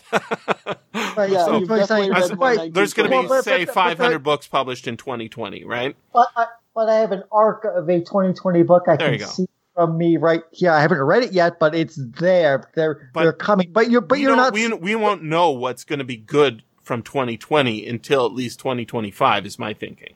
at least 2030. Yeah, we don't even know what. Yeah, we don't know what's good now. We don't know what's going to stand. That's right. And so your job, I see it, is sort of to help future Jessies um, figure out what to read from 2020 and 2030. Uh, oh no, in 2130. Yeah, 2030 people can look back and say, That's oh, right. Okay, maybe this novel. That's right, and we thank you for your service, but In, I don't want to. It sucks to yes. be you, is what I'm saying, because you don't, you know, like uh, the fact that uh, I get to read Herman Melville's Moby Dick and say, "Oh my God, I'm glad I got a chance to read this," because if I went to my death without having read it, I would have been much worse for it. Even though, you know, makes no difference Right. to me. I'm dead. But it's like, damn, that's a really good book. And if you haven't read it, you're kind of, you kind of, your life sucks, man. Cause you had a Well, chance. It's not really life section. It, the, the, there is a gap in your in your reading oeuvre, which could and should be. But it could have been better, right? It could have been so much better. But but to say that okay, the only good novels are from the 40s and 50s or novels like that. But see, I think that's, I think that's a straw man. There, there's a, there's a listener who I'm thinking of right now. I'm even going to say his name. His name's Mike Nowak. Um, he, he emails me. Hi, the time. Mike. Hi, Mike. Mike, he's uh he's he emails me all the time about uh episodes and says how much he enjoys the podcasts um and uh i think he's reading some modern stuff whenever i mention you know i get excited about Ted Chiang and we do a show on it um he gets into it and that's uh, the thing is is he he is a guy who says he likes the classics you know he likes the golden age stuff and um and, I'm, I'm not I'm not disputing that. but uh, neither is me, like we no, but we've got that. You know, like uh, there's a whole period in uh, the new wave, right? We just talked about last week. Um, I, well, I have a. I, so here's the thing. Go this for it. novel. So like the the new wave is like. Um, so Philip José Farmer is interesting to me because I feel like he's like one guy who like sort of bridges like like he's got a pulp writing style, but Mhm. he's got a new wave sensibility to him. Um, and like even this story, I mean, it's about an anti John Carter, right? Like Yes. he does. Like he doesn't come to this planet and conquer it. He comes to this planet and becomes a slave. Like that's right. and he's like he's, a he's- henpecked he's playing husband. against the tropes. Yeah, yeah. Uh, and like like Farmer never gets out of like the kind of like uh pulpy writing style that like sometimes is kind of jagged, honestly. Uh but he's always like uh I don't know, he's always like subverting something. Uh he thought of himself as a trickster. Yep. I think I think I think he he he did he subverted so many times in here and and then he has his own story too. So I kept thinking of analogies. So one of the one of the stories I thought of when thinking about how this story works is um the po- uh, Poe's only novel. Um uh, it's a call, it's got a huge long title. Uh Um, the Arthur Gordon Pym yes, the ma- narrative yeah, of Arthur Gordon Pym of Nantucket being blah blah blah blah blah and it goes on and on and on. yeah. Uh, have you read that? Yeah. It's a cool book, right? Yeah, it's a very cool book. It's weird. It's weird because it's not the same kind of style of writing as the rest of Poe, because it's it's it's big, it's broad, um, and yet it, he has that sort of trickster element, um, where it's like I think he just ate the dog. what happened to that Yeah. dog? yeah, Um, yeah. and like the ending, it's like people. I think some people uh, think it's uh, he didn't finish it, and I don't think that that's the case. I think that he did it on purpose. Um, there was a, a very similar experience I had with a, um, in university. I uh, we studied the Aeneid, um, which is Virgil's final epic. You know, and it's basically it's a retelling of the Odyssey. Oh, I didn't even think about that. That's why it came to mind, I guess. It's a retelling of the Odyssey, um, but from Aeneas's point of view. And Aeneas is one of the sons of, um, the king of Troy. And he takes his father upon his back and he takes his people and he moves them, not just, you know, his wife and kids, but the, the, all the Trojans who survived the Trojan War. And they go on a search for a new home. Um, and this is the story that the Romans told themselves about their, their origins is that they were really the Trojans right? And then they go all the way to Italy. They meet this lady Dido, and he has uh, sort of a Dido is in Carthage now. Yes. Uh, it's on the way though, right? And it's a- Right, a, right. a I, kind I, I just want I just want listeners screaming Dido is not in Italy. no, but it's on the way, and and he has a trap sort of sim- situation in the same way that he does. Our, our Alan Green has at the beginning of this book. He's he's he's in love with her, but he also wants to leave, and he's got these responsibilities, and and then you get to the final um, stanzas of this epic poem, and the last scene is um, basically there was a truce between the they're not the Etruscans, the whoever they. It's like the Etruscans or the Latins there, right? Um, and there's a truce, and then that truce is broken, and it didn't have to be broken, but it was, and so there's a fight, and uh, the very last scene, I believe, is uh, Aeneas shoving his sword through the collarbone down into the chest cavity of the enemy king's son or something like that. And basically saying, yeah, we're sa- oh, the savage, uh, sort of nature, the brutal, um, master men- mentality of, of the Romans, not the slave mentality of the Christians, but the master mentality of the Romans is from this. Now that's my interpretation, but the, the prof who's teaching it to me, um, he says, no, Jesse, the, this stanza is not completed. He, and like it, the meter's not right. It doesn't have the same as the previous one. And he's probably drawing on some, some notation from somebody else, right? That's saying, well, this is Virgil's last epic. He died in the process of writing it and it's unfinished. And I'm like, no, no, it's that, that brutal ending with that cut off line is, is how it's supposed to end. And, and it's because it's so, it's so horrible, right? that, that this, this treaty that they could have had a peaceful coexistence with these people and now they have, and they enslave them. And then you get that with the Sabine women and all sorts of Roman history, right? So it's to me that core, that this, this is the core epic of the Romans. And the fact that the last line is supposed to be unfinished, um, I think is essential to understanding the Romans. And then he said, no, no, it's not, it's just, it, it never got completed. I'm like, no, no, you don't understand. right? So there's, I, I this think you your, might be. your, your René Girard um, uh, side, uh, that it's, the Romans are the perfect example of uh, mimetic desire and Yeah. mimetic violence. Yes. And that, Yeah, and I- that idea, that whole, that's why that whole idea of the master mentality, stra- slave mentality, I think is so resonant is that we can't, we turn ver- vice, uh, we turn their, their vice into our virtue and we turn their virtue into our vice. And then, of course, it all gets inverted. So all these Christian nations are, have no problems having standing armies and dropping bombs on, on people, right? Eventually. Yeah. But the, the whole, um, you know, Jesus as a, a prince of peace, uh, goes out the window eventually. But, but I bring not peace but the sword. Indeed, right? And they and they grasp onto the the th- turning over the tables and f- sort of forget about the. Uh, um, I'm I'm all about the peace hippie stuff, you know, and uh, and the kingdom of heaven and and you know how how to be good and and not be bad by being a jerk, basically. Um, I think that all, I think that all works because of the previous story, right? So that, that connection to, if you want to understand this book, I think it's, it, you'd be well advised to have read A Princess of Mars.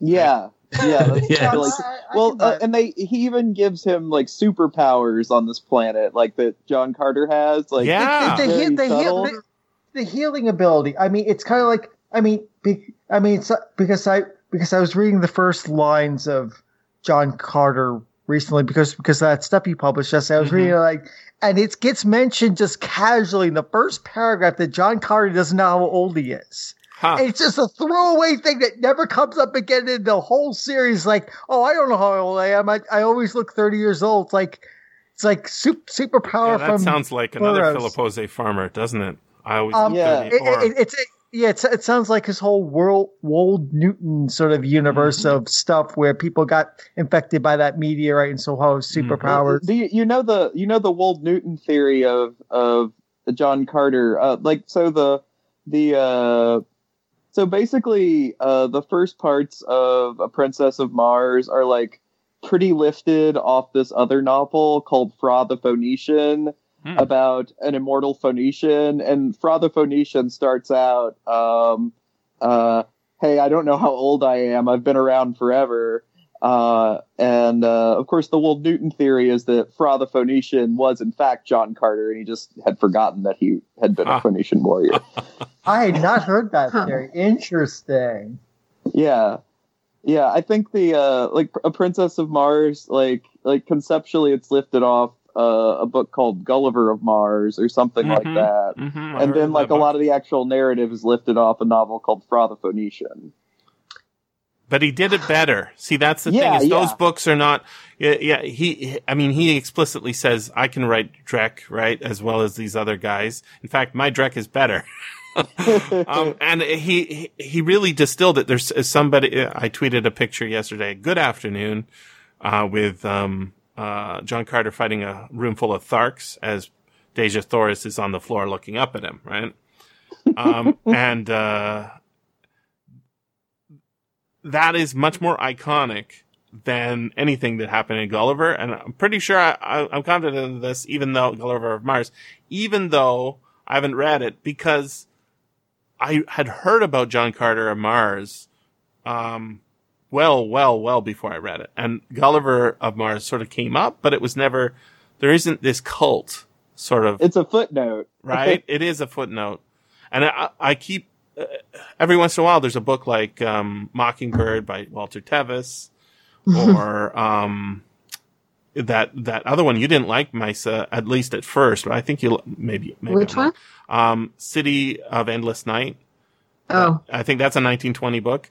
Um, I think you enjoyed the discussion of it, even if you didn't like the uh, the way it started. y- you know what? I've blocked it. I, Yeah, I, blocked it like. Mockingbird plenty. Mockingbird's a, it's also a nice book, uh, but it's also a thoughtful book. Whereas I think the other one is a, a thoughtful book and less. What nice. happens in it? Remind me. City of Endless Night. Yeah. Uh, that's the one where there's a dude who uh, fighting basically the Nazis in 1920. Um, except it's not 1920; it's like 2050 or something like that, or maybe 25. Oh yeah. No, I. Yeah, that's right. Yeah. there are there are elements of it that are like, oh, this is horrible. Um, Mm-hmm. but it Mhm. it soon becomes uh, a sort of a ah, people can listen to that podcast. They already have, in fact. At the point this point this show comes out, but uh, I think there there's something cool about what he's Farmer's done with this book. It's it's it is a bunch of other stuff, right? I I haven't read. What what, what was the book we were supposed to have read first? A Princess of Mars. Princess of Mars. Yeah, So, so I'm, did I'm you only see John appreciating Carter? this book half then. Did you see the movie John Carter? No. Oh, no, I'm I'm. I'm marooned on on a on a gravitational island. and I don't know where I am apparently. It's hard to it's hard to uh, see that. Apparently, it's not on Netflix, and it's not. Uh, maybe it'll be on Disney Plus one day. it, it's like on Netflix or Amazon Prime, John Carter. Is Because it? I, like like, like I it? said earlier, yeah, because I was flipping through, it was like, oh, there's John Carter. Yeah. So Oh, okay, I should look it up. Uh, and, ho- and then, hopefully- it's it a good as of- adaptation. It's not. It's not listening. perfect, but um, it's it's swa- it's a lot like this book, except the hero is a hero rather than sort of a, uh slave guy who we like, right? Mhm. He's a traditional hero, and uh, there's a sort of an analogy for um, I don't know the Plains Indians and how the relationship the Americans have with them, and Okay. um, and then there's this ancient culture on Mars that basically uh, everybody everybody Ah. Ship Shipperelli is or it's not Schiaparelli. Who's the guy who came up with um, the theory of the canals? That is Schiaparelli. Is it Schiaparelli? Okay. You know, there's this ancient dying civilization. Um, well, this is that realized that book, A Princess of Mars. Oh, so so my sequel that Mm-hmm. I'm looking for, all these things, the freighter had accident unaccountably blown up. oh, what? you know, like all these things that are there are happening. unanswered questions, absolutely. yeah. Um, maybe maybe some of it is from what I haven't read. N- well, that's possible. I, I don't recognize that one. I think I th- what's so strange Like, I mean, about this. say he's unaccountably 30 years old all the time, like Mm. that kind of hmm thing. there there there's, there's certainly a possibility but uh, like the fact that it starts in in I want to say men's rehab, but that's not the right in media res. That's right. In medias race. right. right. So it starts in the middle of the story rather, you know, Mm-hmm. than he's on the spaceship and then it explodes. He's been there for two years when the story starts. No, and that's interesting though. He's Mhm. been there two years. The other two were marooned around the same time. and that's why you, Two years. yeah. Like there's lots of stuff. yeah, there's a good potential that that it this could have been expanded out because if it is the Odyssey, the Odyssey is a series of books, right? So in fact, it's six books, and that middle part of that story uh, is where we start, and then we we f- we follow him along a little bit, and then we flash back, and then we uh, flash not forward, but we come back to where we were, and then we get to the end eventually. But um, it, it's funny because he took his um, his wife Penelope with him, then was being cuckolding a king, uh, duke, right? Yeah. uh, so yeah, Maissa, if you haven't read the Odyssey, that's where you need really need to start because I, I, I, I did a précis of the Odyssey prior okay, to good, this. Good. And if you read the Odyssey, then you have to read the Iliad before that, so you can understand right. why Odysseus is going back And home. don't forget to read uh, the Aeneid, I need a time machine. I need a time machine. a time machine to get you more time to read all these books. It's crazy, and and so that I can read them in the past and come back and, and read this one. that's uh, the the we we do have a sort of a responsibility as readers to pick wisely. I think so that we you know it's like I didn't really want to read Moby Dick. I felt I should. Right? I did too, but I was so so so so happy. oh, it's so good, right?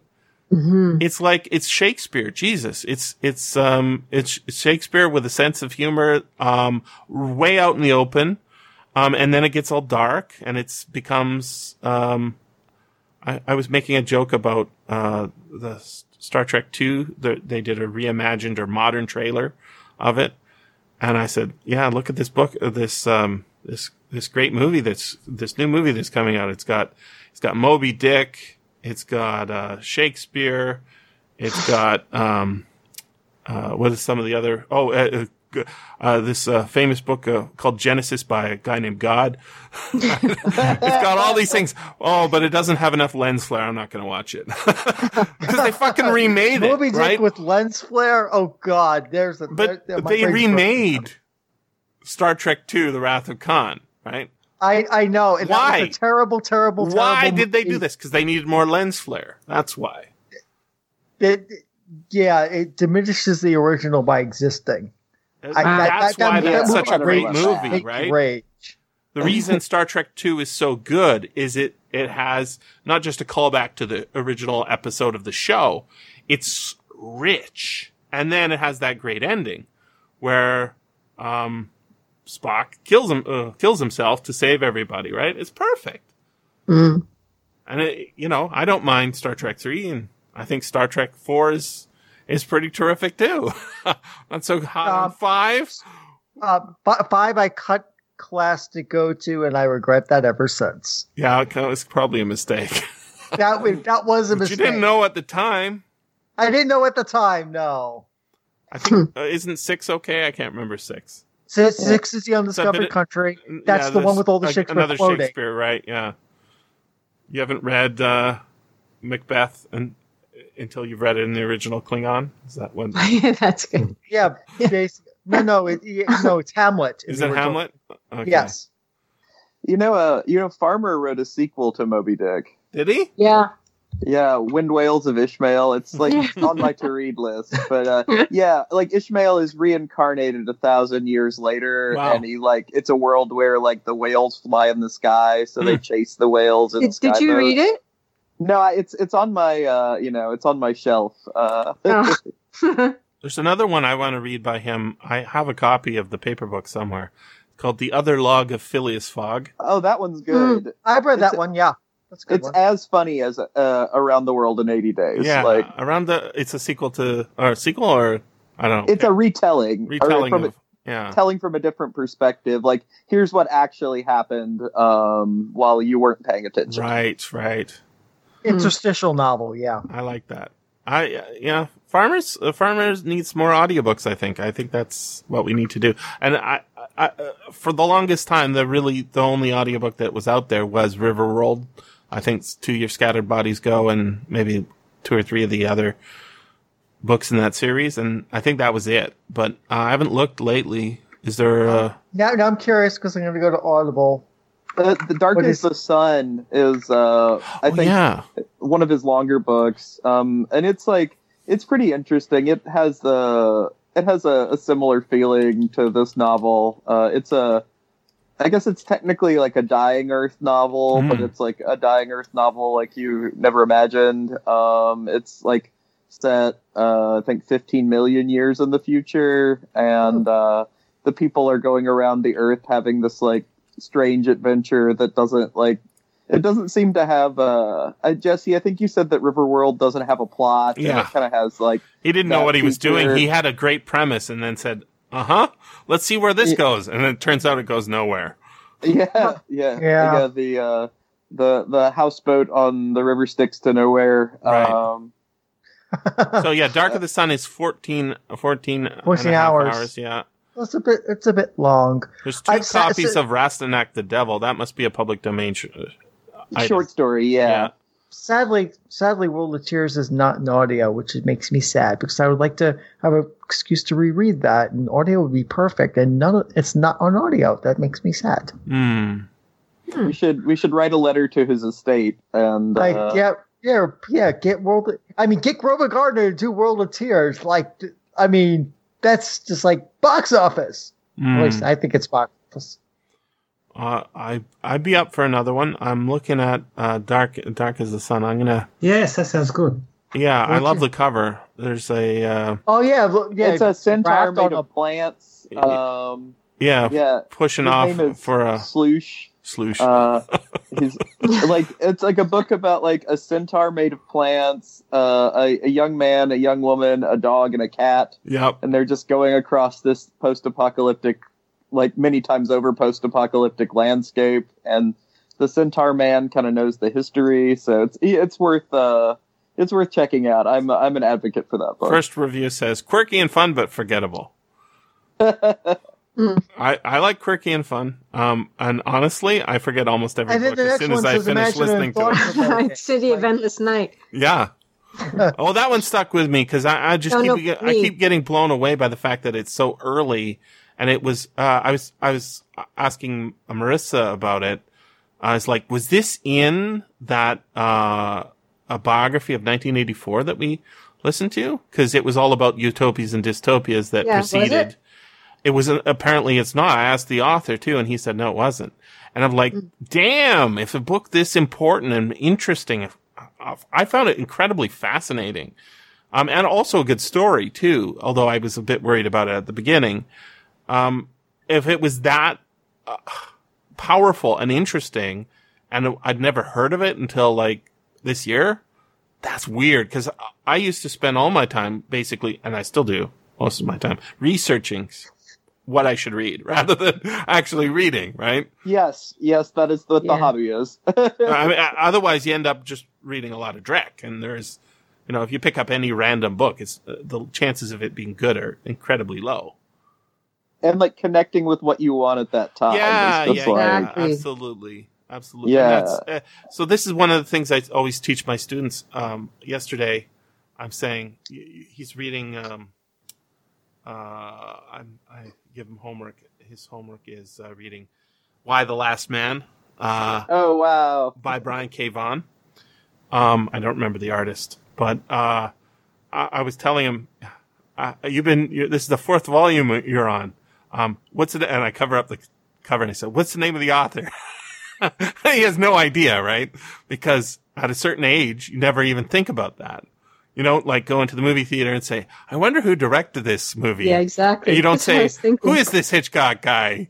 You because you don't even know who Hitchcock is, right? Um, but as soon as you, you know, I tell you there's a new Hitchcock movie out, you're like, Hitchcock? I know exactly what that is because you get the idea, right?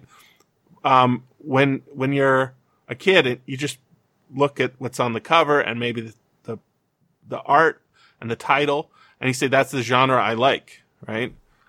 I'm, you go through those, um, choose your own adventures books, if you remember those Yeah. and the Yeah. covers would be like you, there'd be 10 of them and one of them is like you are a you are a shark it's like oh i've never been a shark before I, I I I remember that Choose Your Own Adventure book. right and then there's ones where you know they're wizards or something and then there's another one where it's a time travel and there's all sorts of different kinds of genre and you get to pick your genre but you have no idea who wrote the actual book because that doesn't enter into your mind And then as you get more sophisticated, you start saying, I like this book. Why did I like this book so much? And I didn't like this one with a very similar cover. And you look at the two of them side by side and you see one of them has an author name and the other one has an author name.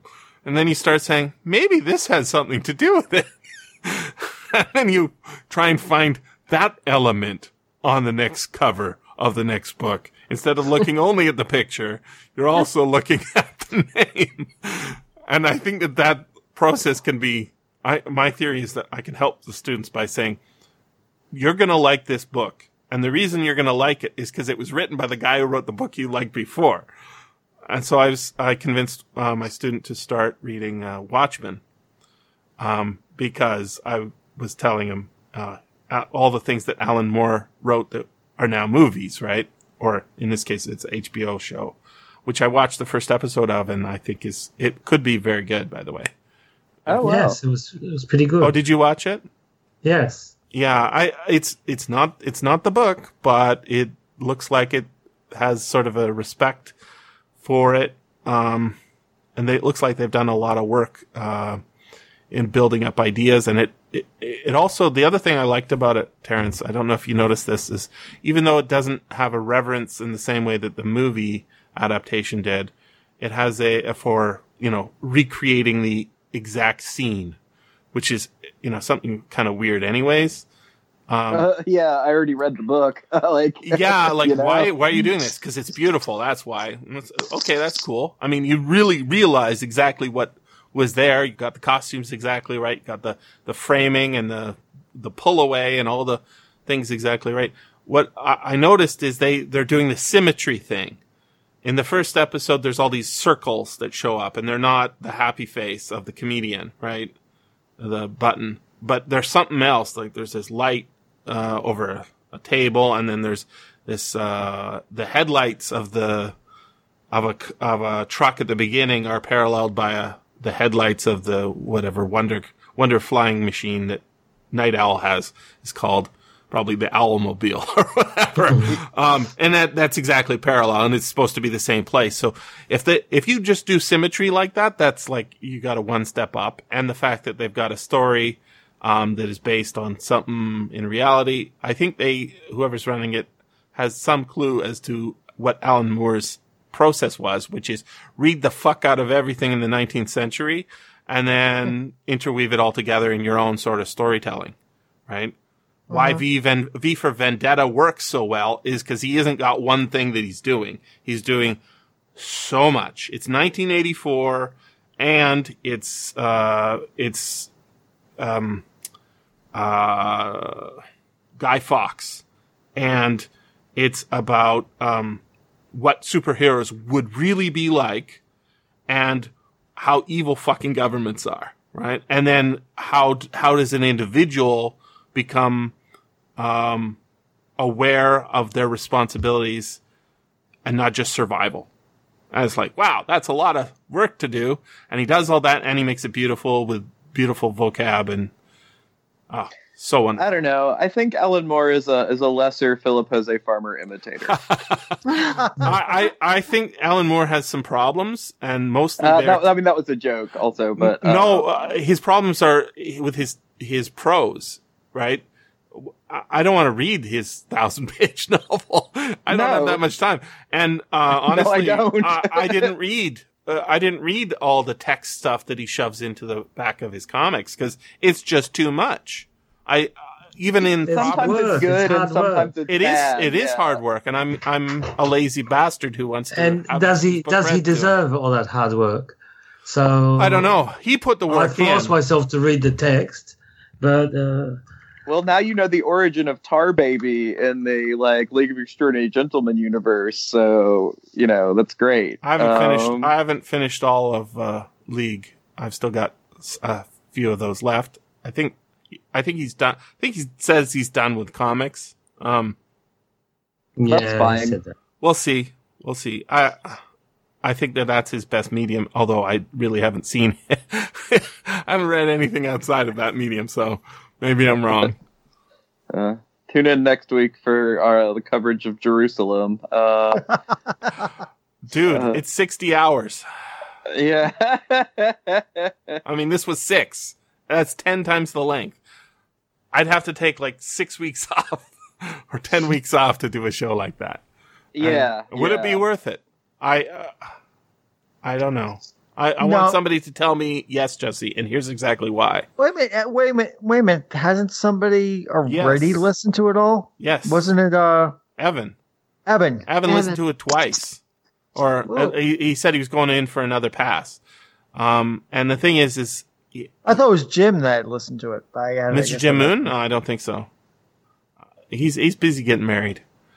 Well, well, yeah. you can choose to get married or you can choose to read that book. That you don't that's have. that's a very strange binary. Yeah, well, yeah. Do you want uh, do you want love in your life? Do you want Alan Moore in your life? Um, I you know I, I can't speak for anybody else. Uh, the uh, but I mean like like there is the like Alan Moore Farmer connection and that they're both just like you know uh, Oh, they're minors, yo. yeah yeah that's that's exactly it they're minors um and uh i mean there is this like like very frustrating interview with alan moore where he criticizes the philip jose farmer for not going far enough I, that's I agree. I agree. and it, he says it as like a backhanded compliment but he's like we can't really criticize him for not going He far enough he didn't go far like enough. it's like oh, his uh, I, don't, I don't know What, I, I don't know man um what is that but, accent uh, he has? Yeah, and like another thing that's uh, just one last thing about the Green Odyssey, another piece that like uh, you can like mine from this one, or that has a an antecedent in uh, literature. Of course, uh, one of Phil's favorite authors was uh, Mark Twain, and so uh, Hmm. there's the scene at the end of the book where uh, Amra. Like she's like superstitious, right? He's always got his like critique of religion, Mhm. uh, so she's superstitious. She actually believes that Alan is a demon, and she's like, "I love you anyway." And it mirrors the scene in Huck Finn where Huck Finn's like, "Wow, if I help Jim get away, I'll go to hell, but I better just do it anyway." Mhm. yeah, in, in fact, it's a little bit like uh, Huck Finn now that I think about it. Yeah, I mean, and it's on the nose. Too. Uh, I mean, that's I- I know Riverworld that more though too. mind. Yeah, Mm, Yeah. that's good. Yeah, um, Yeah, yeah. I, I, I don't think there are people. You know, there's still people obsessed with Conan Doyle. I think that that that has reduced much, um, at least from my brief understanding of reality. I think that the the height of Conan Doyle mania, uh, sort of a modern, within my lifetime, was probably in the late seventies. Um, and that you know, it, there's still people who are into it, but I don't think anybody is into Mark Twain the way they were into Doyle, at No. least in my lifetime. And yet Twain is, he's probably better than everybody at making a really fun and entertaining book. I mean, he's so good. And I've, I've, I don't think I've read anything by him that wasn't really, really, really, really, really good. And Philip José Farmer, um, I, I think that criticism is right. He doesn't go far enough. Um, it, it's almost like if you took Alan Moore and Philip K. Dick and mashed them together. because Hmm. because Alan Moore uh. Philip K. Dick doesn't do a lot of research, right? It's mostly um, he liked A. E. Van Vogt, and he he um, he, he read uh, the Odyssey, and then he went off and wrote about his own life, right? That's Fair about enough. it. That's about it, right? Um, uh, oh, and I guess World War II. He, he read, uh, you know, he grew up in it, and he read about it, and that and that's about it. Um, and every once in a while he'd get into a, a new religion and like, this is ridiculous. I, I dig it. I'm going to write about it. Um, but uh, Alan Moore is, I think he mostly is research, right? yes. and and then he also has this amazing mind which allows you to say what is really important here right what if if if you wanted to oh so i oh i said it to my student i said um oh you want i can't do his accent what what is his accent it's northumbria or something i don't know no no It- it- not northumbria know. He's got he's got a town he's from. it's one of those central towns in London. Uh, Newcastle. Newcastle. I think it's Newcastle. No, it's not Newcastle. Shit. Anyways, he's got this accent and he says, "Look," and then uh, if you want me to write superheroes, I'll have to do it my way. And then he he says, "What are superheroes really?" Right? And he goes back and he he thinks about it. He thinks about Superman. He thinks about Batman. He thinks about Zorro, and he thinks about all of the roots of these characters. Right? And that's if you go back far enough, it becomes it becomes the uh, League of Extraordinary Gentlemen. And if you go a little further further into time into time, like 1910s and 1920s, it becomes um, Watchmen. And then he he says, look at the realpolitik. How are politicians actually do running things? And now let's imagine that there is this superpower uh, available, right? And and this interest in superheroes available. What would the government actually do? It's certainly not what Marvel does, right? That's fake. It's bullshit, right? We know we all know it's bullshit. It's kind of fantasy fantasy world. We love it, but it's a fantasy world. And uh, DC doesn't really involve the federal government at all, as far as I can tell. there, there isn't like uh, anybody saying we gotta worry about these su- supervillains because basically Batman is the government, right? There's no, there's no federal government in Metropolis. Will, you would know better than me, right? Yeah, I mean, there's a lot of different. Like they've tried to do like over the past like ten years, they've like tried to be more like Marvel and had like the government running the Justice League, and I just I don't think it works. No, so- no, it, it- anyway. it's fundamentally not connected to it. Whereas I think the X Men, it always was about the relationship, the the, the difficult relationship between, um, between uh, the government's relationship to what these people would be and the people's relationship to what these people would be, right? Government as intention with, with the X-Men and the, uh, mutants or well, League of Evil Mutants or whatever they're called. yeah, So yeah, uh, yeah, Brotherhood of Evil Mutants. right. Like you put evil in your title. yeah. yeah, you, you can't kind of telegraph. This kind of reminds me of I only watched one episode so far of the Amazon series The Boys. Yes. Yes. And it's just well- doing exactly the same thing. Yeah, where the government's saying, "Well, we don't want superheroes running our national defense." Uh, uh, it's like the senator actually says the obvious intelligent thing, like that's stupid. It's like, wow, It's a, a character that doesn't have the idiot ball. Yeah, it's like, well, well, yeah, well, the corporation that runs the superheroes wants to make money, but the senator says the obvious, like, no, that's a, a stupid idea. Don't do that. It's like, Mhm. huh. Character who actually has so, shows intelligence on television. What a concept. Well, that, that, that that's the thing. I, Ennis does research too, but it's not it's not as obsessive as I mean. I, is there anyone more obsessive of research than Alan Moore? I don't think so. No, These days, you probably not. And uh, I mean, far, uh, I I would say that Farmer was like obsessive in a different way. I think. he he was so what- he was researching the fiction, whereas Moore is re- researching the reality, right? And Yeah. and then he also does the fiction on top of that. Right. He he not only read uh, Allan Quatermain, he also read uh, about what they were actually doing in Africa. rather than what what what um, H. Rider Haggard says they're doing. And and then he he says, "What would the reality be of that be?" And then does his his amazing takes on it, which is it's frankly he he's I mean it's he's up there with Shakespeare, I think, in terms of depth. Um, a little bit too uh, researchy for me. I, Shakespeare has way more fart jokes. well, well, you know, you know, the joke, you know, joke about Shakespeare is he wrote fart jokes for the rich people and high poetry for the poor people.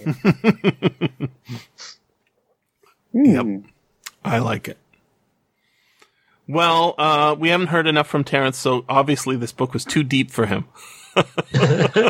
True. the, the, the vigilante was just like too deep a concept, uh, like too many philosophical implications that um, Alan Green had had his appendix removed and replaced with a parasite that like gave him superpowers. I like that. I like that little detail. You know, a lot of this uh, we haven't talked about it much, um, but I have a slight feeling, um, Paul. Maybe you can back me up that this book was inspirational to um, uh, Niven for Ringworld. Huh. Okay. Oh, Do you well, see it? th- th- th- there's lots of stuff in the water here about earlier civilizations Yeah. and technology and engineered planets.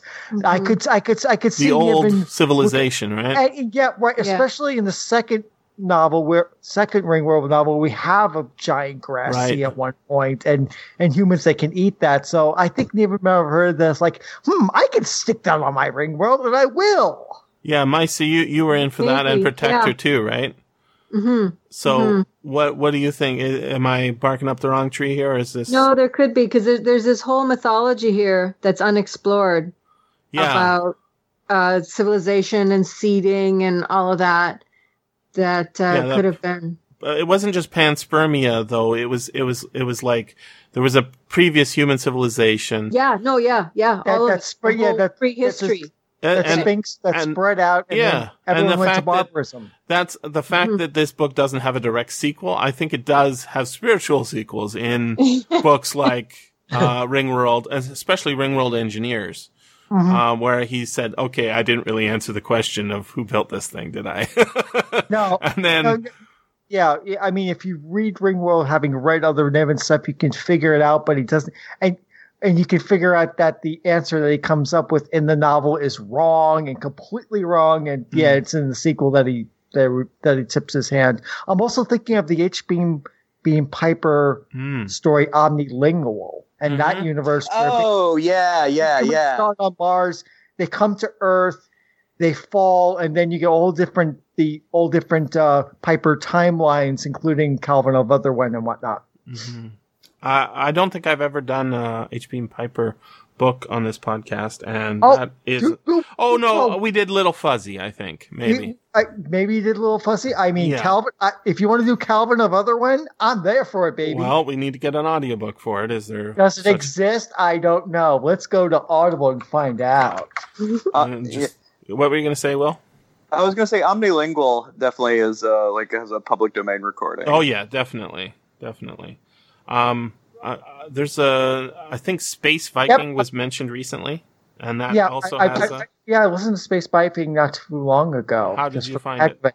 I, I, I liked it because it was a nice pairing with what we were listening to at the time, which is also um, very uh, um, piratey sort of sort of work. So I found it as a nice uh, complement to to that, and the same sort of spirit, although a little more uh, little a little more dark because you know Space Vikings really go. Uh, No, I just what- looked, and I, I, I swear, I, I must have reviewed Little Fuzzy. Maybe I made Maissa review Little Fuzzy. No, Maybe that may- wasn't.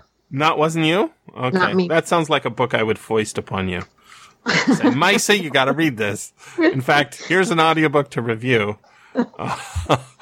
um, oh, we have three different reviews of Little Fuzzy. um, because it, wow, yeah, I'm sure one of a- them's by me. Cult classic. Let's Cult see. classic. Uh, it says Casey Hampton did one. Uh, let's see. That was a, mo- a more modern version. There's a Seth did one. He's a reviewer I haven't heard from in a long time. Oh, you haven't heard from Seth in forever. No, what happened to Seth? Uh, and here's, I guess it's got to be mine because it's got a lot of art in it. It looks like, and there's no bottom to the post. okay, what happened? Something went wrong with this web web. Po- oh, it is posted by me. Okay, let's see. I said, Little Fuzzy is a novel cherished by a smallish but passionate group of admirers. They seem to love it for its portrayal of the fuzzies themselves. It may be a furry fandom book too, but I'm I'm a little afraid to research that. I had my uh, self heard of the novel or much of the author H. Beam Piper until Little Fuzzy, and pretty much everything else written by H. Beam Piper being posted to Project Gutenberg.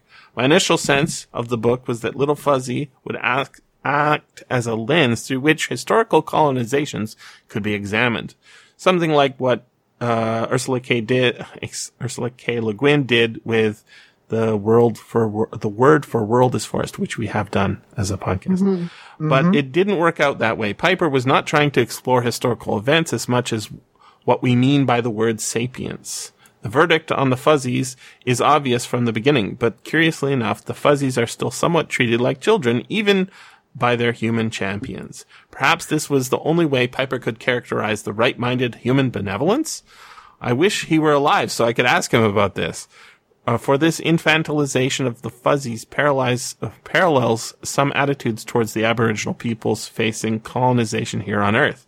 But like I said, the general focus is on, hey, listen to this, Terence, on a philosophical examination of the concept of sapience, not colonization. After some initial trepidation, I found myself hanging on every word of this wonderful audiobook. H. Beam Piper is an amazing storyteller. His homespun folksiness allows him to make grammatically wrong choices, but none that ever misconstrues in his intended meaning. For example, he dropped into a chair and lit a cigarette. It tasted badly.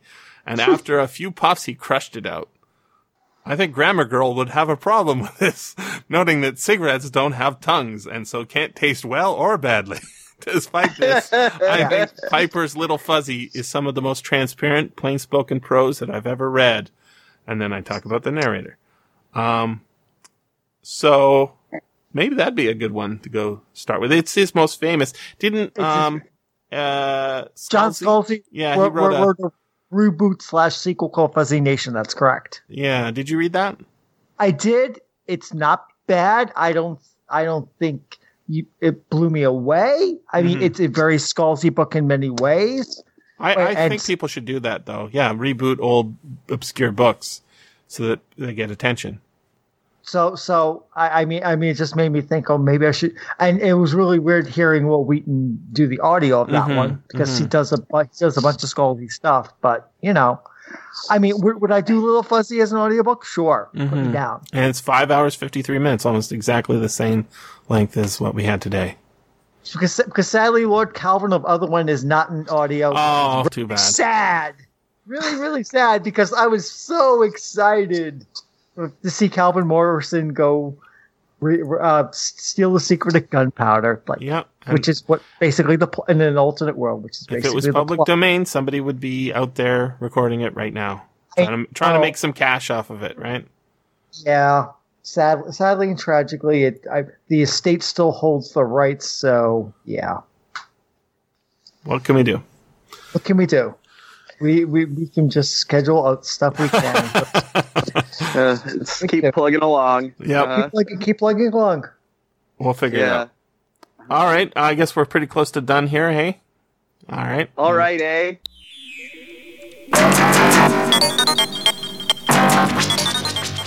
This has been the SFF Audio Podcast. Please join us at www.sffaudio.com. And thanks for listening. If you enjoyed this podcast, consider becoming a patron at patreon.com forward slash SFF Audio. Kathmandu and flew home. Ooh, so your foot's all better. Um, no, Oh, no, no, no. As as it turns out, um, walking for days on end was not good for my formerly broken foot, and by And by day seven, my foot was telling me this was a really stupid thing you've tried, and it was a factor in me. You kind of picked the wrong the wrong country for not uh, you know, walking up things. I, I picked the, I picked the wrong country for that. It's true, Jesse. You need like to be on a green odyssey with soft grass, very Yeah, smooth sailing. yeah. But so yes, the mountain defeated me, unfortunately. Oh. Did you But- say hello to Ma- Marion Ravenwood for me? Um, This joke is perennial. the, the the the the bar was destroyed in the movie, Jesse. What? Oh, So, I ho- did I hope did- you- don't just remember. Don't you remember? I hope you got the the necklace I asked for. and Um, if not, I got, I, you I got burned your necklace hand. Some, I got a necklace for somebody else, and as as far as the Golden Child goes, I I can I can now say I have sprung a prayer wheel in Kathmandu. I, I, actually, actually, it's polite. If you pass a prayer wheel, you're supposed to spin it because this way helps the prayers go to heaven. Yeah, So it's it's polite. that's a, that's a different prayer wheel. episode. That's uh, nine billion names of God. We get the steam powered prayer wheel spinning, and That, no, no, no, no. You're you you you're mixing. You, no, no. It's not. Tibet? It's a, it's not the prayer wheel spinning that's being well. It's it's a computer in nine billion names of God that calculates all the names, ah, and that's how the there's, a, universe. there's acts. another story with with uh, automated spinning prayer wheels, though. I'm There, trying- there is, but it's not nine million names of God. But yes, so, yes, prayer wheels are everywhere in Nepal and Kathmandu, and you spin them clockwise, just like you go What clockwise if you around. spin them back and anti-clockwise? That's bad. Counterclock. It's bad. That's bad. No, no, that that's You're reversing the prayer cycle. That's That- right. that- I'm asking you. Yeah. that's that's well because also there are these mani stones and these and stupas and whatnot. And you go clockwise around them. You don't go counterclockwise. You go clockwise around them. Don't you know anything, uh, Maissa? It's Well, righty I- I- tighty, I- I- lefty the Bible loosey. browsers do when they go there. Like the I- I- I- I- on. I I I, I, learned I learned all this stuff. Yeah, you don't you don't yeah. It's Buddhist belief says yeah, clockwise is the w- way to go. So you Yeah. def- you do. You're I, I mean, there, those. are- there, there are prayer wheels that are small, and there are these huge ones that take several people to actually get moving. So it's like there's prayer wheels of all sizes. I think we're Wow. ready to do a show. I think we're ready to do a show We're pre-greased here. because I, I I seem to have killed the the, the, the the subject by talking about prayer wheels. You just you you brought it to the apex of um, everybody's ready to actually record a show on the Green Odyssey. I will get my recorder started Please and do. we can do this. All right, so uh, Will, you're uh, this is your first time, so I'm going to say I'm hi, I'm Jesse, and then Paul's going to say hi, I'm Paul. Then Maissa's going to say hi, I'm Maissa, or something to that effect, and then Terence will do something similar, and then you can do the same thing. And if you want to plug your Twitter account, you can. Although I find it gauche. I don't know what gauche means, but I believe it. It's it's something. Gauche. What's Left. gauche mean? Jesse left. It uh, lacking ease or grace, unsophisticated and socially awkward. So A shy anti-clockwise. Ghost, yes, a shy and gauche teenager. Do uh, do the people around you in Nice just go around with their berets saying gauche all the time? Uh, they don't have berets, and um, Nice is is a more right wing Oh. um, place. Really? Jesus, That's where the the National Front gets. Oh. votes. Really? Oh, I did not know that. That's not good. well that's Oh, bad. Did not know. Uh, now you've depressed me. Good job. Yeah. oh, they're still a minority. They're still a minority. Good. Good. so, what what do they say? They don't say gauche. Then what do they say? They got, they got a go-to word. No. Probably I. I American? I can't say it. Uh, oh, okay. it's racist. Okay. No, Sexist. these are uh, these are uh, very uh, down to earth. Hmm. Oh, and now I'm I'm curious, but I I will No. I will beg off or whatever that means. All right, you ready? Here we go. Here we go.